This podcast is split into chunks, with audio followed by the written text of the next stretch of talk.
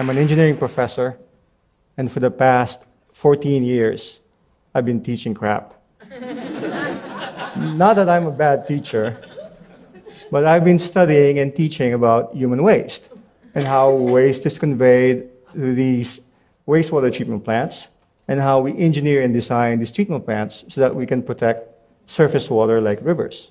I've based my scientific career on using leading edge molecular techniques, DNA and RNA based methods, to look at microbial populations in biological reactors, and again, to optimize these systems. And over the years, I've developed an unhealthy obsession with toilets. And I've been known to sneak into toilets and take my camera phone all over the world. But along, along the way, I've learned that it's not just the technical side, but there's also this thing called the culture of crap. So, for example, how many of you are washers and how many of you are wipers? if, well, I guess you know what I mean. If you're a washer, then you use water for anal cleansing. That's a technical term.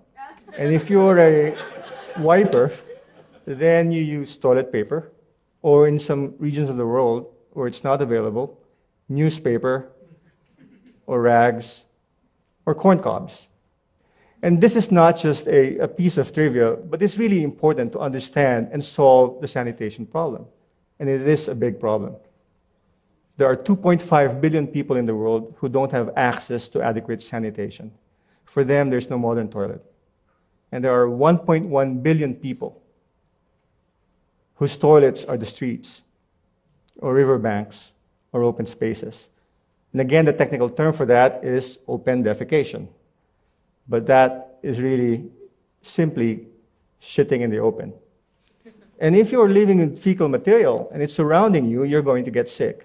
It's going to get into your drinking water, into your food, into your immediate surroundings. So the United Nations estimates that every year there are 1.5 million child deaths because of inadequate sanitation. That's one preventable death every 20 seconds, 171 every hour, 4,100 every day. And so, to avoid open defecation, municipalities and cities build infrastructure, for example, like pit latrines in peri-urban and rural areas. For example, in KwaZulu-Natal province in uh, South Africa, they've built tens of thousands of these pit latrines. But there's a problem when you scale up to tens of thousands. And the problem is what happens when the pits are full? And this is what happens people defecate around the toilet. In schools, children defecate on the floors and then leave a trail outside the building and start defecating around the building. And these pits have to be cleaned and manually emptied.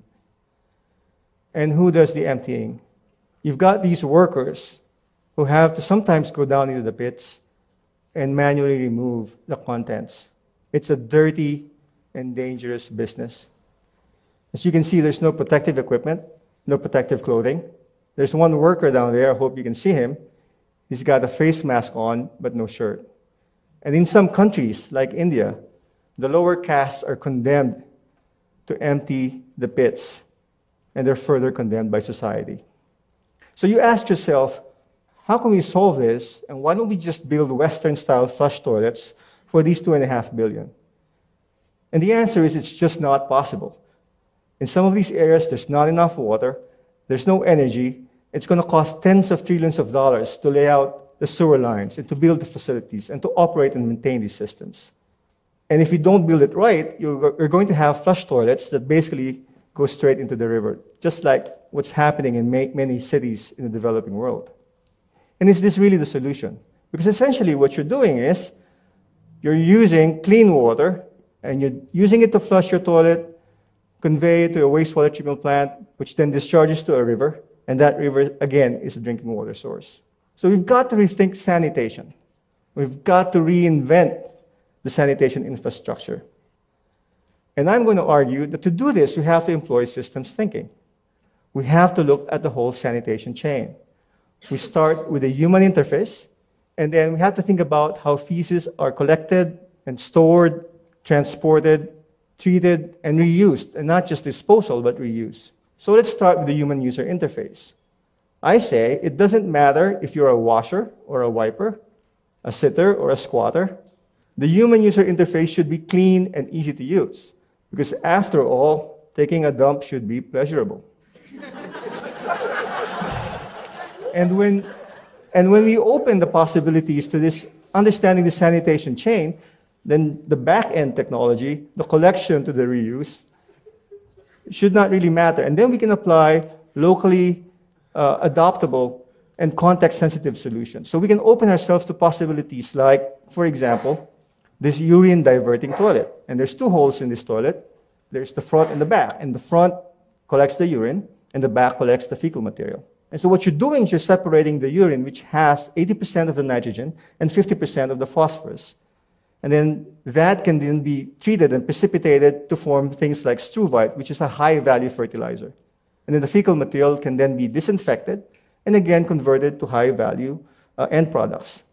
Or, for example, in some of our research, you can reuse the water by treating them in on site sanitation systems like planter boxes or constructed wetlands. So we can open up all these possibilities if we take away the old paradigm of flush toilets and treatment plants. So you might be asking who's going to pay? Well, I'm going to argue that governments should fund sanitation infrastructure. NGOs and donor organizations, they can do their best, but it's not going to be enough. Governments should fund sanitation the same way they fund roads and schools and, and hospitals um, and other infrastructure like bridges. Because we know, and the WHO has done this study, that for every dollar that we invest in sanitation infrastructure, we get something like three to thirty-four dollars back. Let's go back to the problem of pit emptying. So at North Carolina State University, we challenged our students to come up with a simple solution. And this is what we came up with a simple modified screw auger that can move the waste up from the pit and into a collecting drum. And now the pit worker doesn't have to go down into the pit. We tested it in South Africa and it works. We need to make it more robust and we're going to do more testing in Malawi and South Africa this coming year. And our idea is to make this a professionalized pit emptying service so that we can create a small business out of it, create profits and jobs. And the hope is that as we are rethinking sanitation, we are extending the life of these pits so that we don't have to resort to quick solutions um, that don't really make sense. I believe that access to adequate sanitation is a basic human right. We need to stop the practice of lower castes and, and lower status people going down and being condemned to empty pits. It is our moral, it is our social, and our environmental obligation. Thank you.